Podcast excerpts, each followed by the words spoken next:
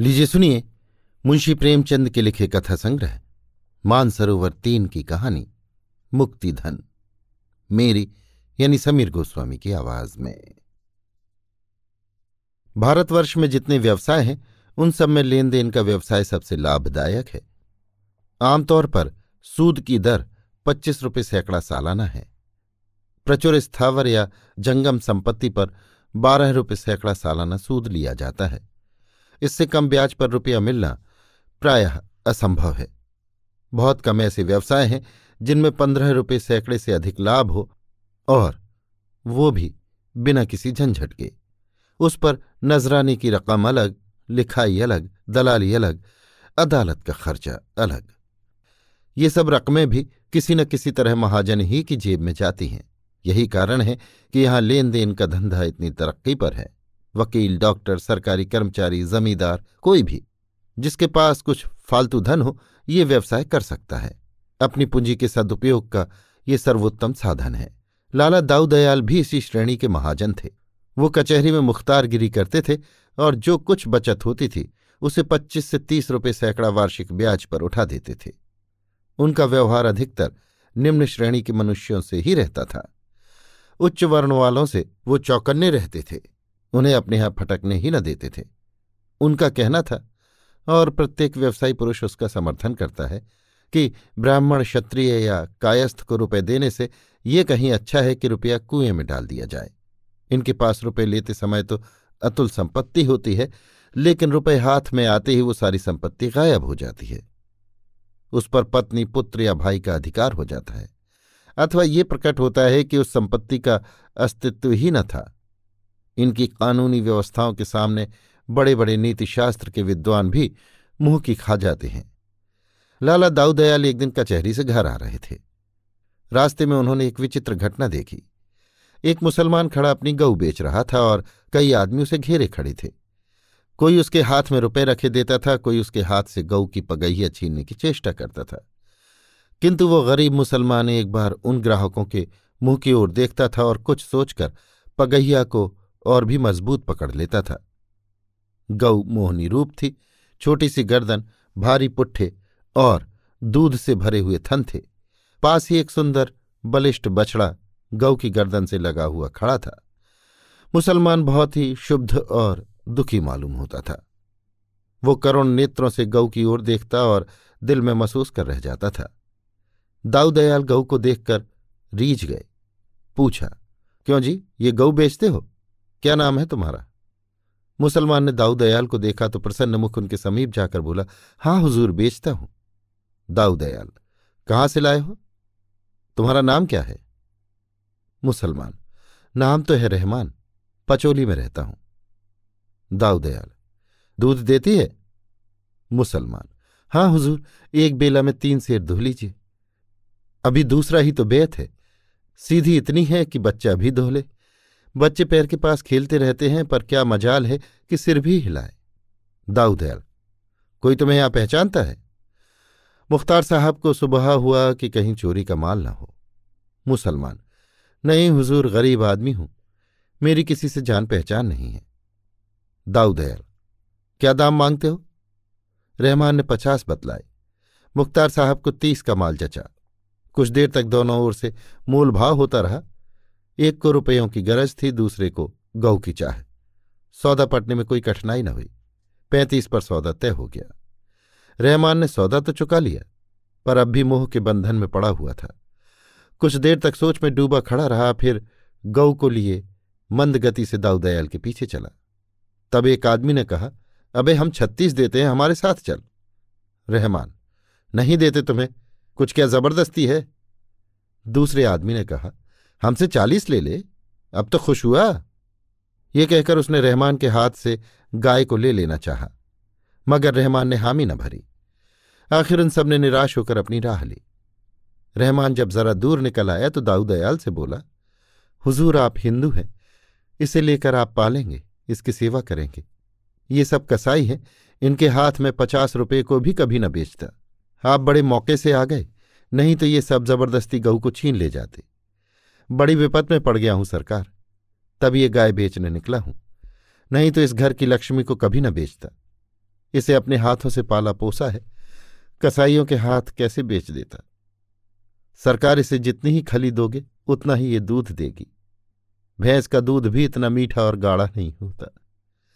हुजूर से ये करज और है। अपने चरवाहे को डांट दीजिएगा, किसे मारे पीटे नहीं। दाऊदयाल ने चकित होकर रहमान की ओर देखा। भगवान इस श्रेणी के मनुष्य में भी इतना सौजन इतनी सहृदयता है। यहाँ तो बड़े बड़े तिलक त्रिपुंडधारी महात्मा कसाईयों के हाथ गौए बेच जाते हैं। एक पैसे का घाटा भी नहीं उठाना चाहते और ये गरीब पाँच रुपए का घाटा सहकर इसलिए मेरे हाथ गऊ बेच रहा है कि ये किसी कसाई के हाथ न पड़ जाए। गरीबों में भी इतनी समझ हो सकती है। उन्होंने घर आकर रहमान को रुपए दिए। रहमान ने रुपए गांठ में बांधे। एक बार फिर गऊ को प्रेम भरी निगाहों से देखा और दाऊदयाल को सलाम करके चला गया। रहमान एक गरीब किसान था और गरीब के सभी दुश्मन होते हैं। जमींदार ने इजाफा लगान का दावा दायर किया था। उसी की जवाबदेही करने के लिए रुपयों की ज़रूरत थी। घर में बैलों के सिवा कोई संपत्ति न थी। वो इस गऊ को प्राणों से भी प्रिय समझता था। पर रुपयों की कोई तदबीर न हो सकी तो विवश होकर गाय बेचनी पड़ी। पचौली में मुसलमानों के कई घर थे। अब कि कई साल बाद हज का रास्ता खुला था। पाश्चात्य महासमर के दिनों में राह बंद थी। गाँव के कितने ही स्त्री पुरुष हज करने चले। रहमान की बूढ़ी माता भी हज के लिए तैयार हुई। रहमान से बोली, बेटा, इतना सवाब करो। बस मेरे दिल में यही एक अरमान बाकी है। इस अरमान को लिए हुए क्यों दुनिया से जाऊँ? खुदा तुमको इस नेकी का फल देगा। मातृभक्ति ग्रामीणों का विशिष्ट गुण है। रहमान के पास इतने रुपए कहाँ थे कि हज के लिए काफ़ी होते। पर माता की आज्ञा कैसे टालता? सोचने लगा किसी से उधार ले लूँ। कुछ अब की ऊख पेर कर दे दूँगा। कुछ अगले साल चुका दूँगा। अल्लाह के फजल से ऊख ऐसी हुई है कि कभी ना हुई थी। ये माँ की दुआ ही का तो फल है, मगर किससे लूँ? कम से कम दो सौ रुपये हों तो काम चले। किसी महाजन से जान पहचान भी तो नहीं है। यहाँ जो दो एक बनिए लेन देन करते हैं, वे तो असामियों की गर्दन ही रेतते हैं। चलो, लाला दाऊदयाल के पास। इन सबसे तो यही अच्छे हैं। सुना है, वादे पर रुपए लेते हैं, किसी तरह नहीं छोड़ते। लोनी चाहे दीवार को छोड़ दे, दीमक चाहे लकड़ी को छोड़ दे, पर वादे पर रुपए न मिले तो वो असामियों को नहीं छोड़ते। बात पीछे करते हैं नालिश पहले। हाँ इतना है कि असामियों की आँख में धूल नहीं झोंकते, हिसाब किताब साफ़ रखते हैं। कई दिन वो इसी सोच विचार में पड़ा रहा कि उनके पास जाऊँ या न जाऊँ। अगर कहीं वादे पर रुपए न पहुँचे तो बिना नालिश किए न मानेंगे। घर बार, बैल, बधिया, सब नीलाम करा लेंगे। लेकिन जब कोई वश न चला तो हार कर दाऊदयाल के ही पास गया और रुपए कर्ज मांगे। दाऊदयाल, तुम्ही ने तो मेरे हाथ गऊ बेची थी ना? रहमान हाँ हुजूर। दाऊदयाल रुपए तो तुम्हें दे दूँगा, लेकिन मैं वादे पर रुपए लेता हूँ। अगर वादा पूरा ना किया तो तुम जानो, फिर मैं जरा भी रियायत ना करूँगा। बताओ, कब दोगे? रहमान ने मन में हिसाब लगाकर कहा, सरकार दो साल की मियाद रख लें। दाऊदयाल अगर दो साल में ना दोगे तो ब्याज की दर बत्तीस रुपये सैकड़े हो जाएगी। तुम्हारे साथ इतनी मुनवत करूँगा कि नालिश ना करूँगा। रहमान जो चाहे कीजिएगा। हुजूर के हाथ में ही तो हूँ। रहमान को दो सौ रुपये के एक सौ अस्सी मिले। कुछ लिखाई कट गई, कुछ नजराना निकल गया, कुछ दलाली में गया। घर आया थोड़ा सा गुड़ रखा हुआ था उसे बेचा और स्त्री को समझा बुझाकर माता के साथ हज को चला। मियाद गुजर जाने पर लाला दाऊदयाल ने तकाजा किया। एक आदमी रहमान के घर भेजकर उसे बुलाया और कठोर स्वर से बोले, क्या अभी दो साल नहीं पूरे हुए? लाओ रुपए कहाँ हैं? रहमान ने बड़े दीन भाव से कहा, हुजूर बड़ी गर्दिश में हूँ। अम्मा जब से हज करके आई हैं, तभी से बीमार पड़ी हुई हैं। रात दिन उन्हीं की दवा दारू में दौड़ते गुजरता है। जब तक जीती हैं हुजूर, कुछ सेवा कर लूँ। पेट का धंधा तो ज़िंदगी भर लगा रहेगा। अब की कुछ फ़सल नहीं हुई हुजूर। ऊख पानी बिना सूख गई। सन खेत में पड़े पड़े सूख गया। ढोने की मोहलत न मिली। रबी के लिए खेत न जोत सका। परती पड़े हुए हैं। अल्लाह ही जानता है किस मुसीबत से दिन कट रहे हैं। हुजूर के रुपए कौड़ी कौड़ी अदा करूँगा। साल भर की और मोहलत दीजिए। अम्मा अच्छी हुई और मेरे सिर से बला टली। दाऊदयाल ने कहा, बत्तीस रुपये सैकड़े ब्याज हो जाएगा। रहमान ने जवाब दिया, जैसी हुजूर की मर्ज़ी। रहमान ये वादा करके घर आया तो देखा, माँ का अंतिम समय आ पहुँचा है। प्राण पीड़ा हो रही है। दर्शन बदे थे सो हो गए। माँ ने बेटे को एक बार वात्सल्य दृष्टि से देखा, आशीर्वाद दिया और परलोक से धारी। रहमान अब तक गर्दन तक पानी में था पानी सिर पर आ गया। उस वक्त तो पड़ोसियों से कुछ उधार लेकर दफन कफन का प्रबंध किया, किंतु मृत आत्मा की शांति और परितोष के लिए जक़ात और फातिहे की ज़रूरत थी। कब्र बनवानी ज़रूरी थी। बिरादरी का खाना, गरीबों को खैरात, कुरान की तलावत और ऐसे कितने ही संस्कार करने परमावश्यक थे। मात्र सेवा का इसके सिवा अब और कौन सा अवसर हाथ आ सकता था? माता के प्रति समस्त सांसारिक और धार्मिक कर्तव्यों का अंत हो रहा था। फिर तो माता की स्मृति मात्र रह जाएगी। संकट के समय फरियाद सुनाने के लिए। मुझे खुदा ने सामर्थ्य दी होती तो इस वक्त क्या कुछ न करता। लेकिन अब क्या अपने पड़ोसियों से भी गया गुजरा हूँ? उसने सोचना शुरू किया, रुपए कहाँ से लाऊं? अब तो लाला दाऊदयाल भी न देंगे। एक बार उनके पास जाकर देखूँ तो सही। कौन जाने मेरी विपत्ति का हाल सुनकर उन्हें दया आ जाए। बड़े आदमी हैं। कृपा दृष्टि हो गई तो सौ दो सौ उनके लिए कौन सी बड़ी बात है? इस भांति मन में सोच विचार करता हुआ वो लाला दाऊदयाल के पास चला। रास्ते में एक एक कदम मुश्किल से उठता था। कौन मुँह लेकर जाऊँ? अभी तीन ही दिन हुए हैं। साल भर में पिछले रुपए अदा करने का वादा करके आया हूँ। अब जो दो सौ रुपये और मांगूँगा तो वो क्या कहेंगे? मैं ही उनकी जगह होता तो कभी न देता। उन्हें ज़रूर संदेह होगा कि ये आदमी नीयत का बुरा है। कहीं दुत्कार दिया, घुड़कियाँ दी तो? पूछे, तेरे पास ऐसी कौन सी जायदाद है जिस पर रुपए की थैली दे दूँ? तो क्या जवाब दूँगा? जो कुछ जायदाद है, वो यही दोनों हाथ हैं। इसके सिवा यहाँ क्या है? घर को कोई सैंत भी न पूछेगा। खेत हैं, सो जमींदार के, उन पर अपना कोई काबू ही नहीं। बेकार जा रहा हूँ। वहाँ धक्के खाकर निकलना पड़ेगा। रही सही आबरू भी मिट्टी में मिल जाएगी। परंतु इन निराशाजनक शंकाओं के होने पर भी वो धीरे धीरे आगे बढ़ा चला जाता था। जैसे कोई अनाथ विधवा थाने फरियाद करने जा रही हो। लाला दाऊदयाल कचहरी से आकर अपने स्वभाव के अनुसार नौकरों पर बिगड़ रहे थे। द्वार पर पानी क्यों नहीं छिड़का, बरामदे में कुर्सियाँ क्यों नहीं निकाल रखी? इतने में रहमान सामने जाकर खड़ा हो गया। लाला साहब झल्लाए तो बैठे थे, रुष्ट होकर बोले, तुम क्या करने आए हो जी? क्यों मेरे पीछे पड़े हो? मुझे इस वक्त बातचीत करने की फुर्सत नहीं है। रहमान कुछ न बोल सका। ये डांट सुनकर इतना हताश हुआ कि उल्टे पैरों लौट पड़ा। हुई ना वही बात। यही सुनने तो मैं आया था। मेरी अकल पर पत्थर पड़ गए थे। दाऊदयाल को कुछ दया आ गई।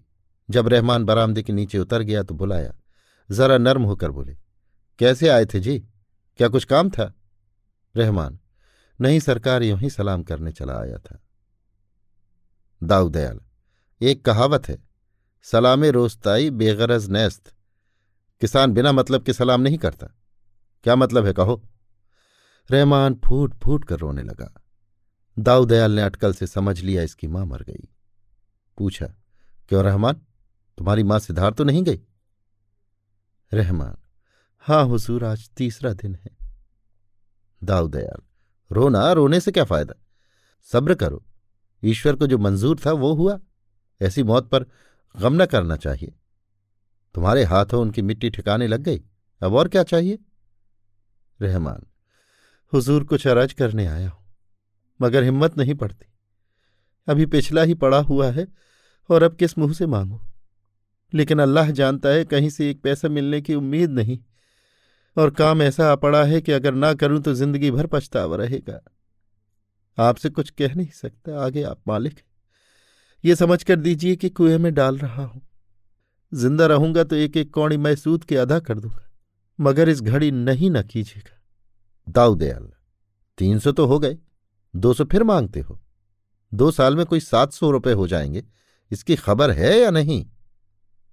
रहमान, गरीब परवर, अल्लाह दे तो दो बीघे ऊख में पाँच सौ आ सकते हैं। अल्लाह ने चाहा तो म्याद के अंदर आपकी कौड़ी कौड़ी अदा कर दूँगा। दाऊदयाल ने दो सौ रुपये फिर दे दिए। जो लोग उनके व्यवहार से परिचित थे, उन्हें उनकी इस रियायत पर आश्चर्य होता था। खेतों की हालत अनाथ बालक की सी है। जल और वायु अनुकूल हुए तो नाच के ढेर लग गए। इनकी कृपा न हुई तो लहलहाते हुए खेत कपटी मित्र की भांति दगा दे गए ओला और पाला, सूखा और बाढ़, टिड्डी और लाही, दीमक और आंधी से प्राण बचे तो फ़सल खलिहान में आई और खलिहान से आग और बिजली दोनों ही को बैर है। इतने दुश्मनों से बची तो फ़सल नहीं तो फैसला।